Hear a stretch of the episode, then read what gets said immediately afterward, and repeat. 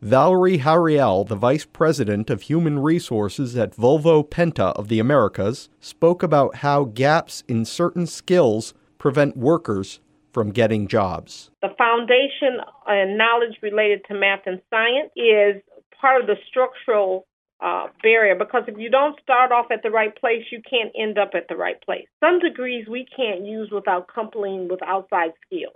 Ms. Harriell talked about how community colleges and local training programs are helping workers. There are several local programs uh, that students can become involved in to help get them on the right track.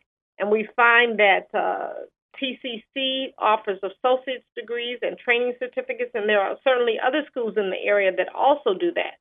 So we see that a path that they can get to where they need to be is the first through uh, the diploma, so finishing uh, high school, then having a certificate in a focused area, getting an associate's degree, a bachelor's degree, and then, of course, on to even higher level with master's and PhD. Uh, we support uh, participating in Skills USA, that's a national leadership and skills conference program.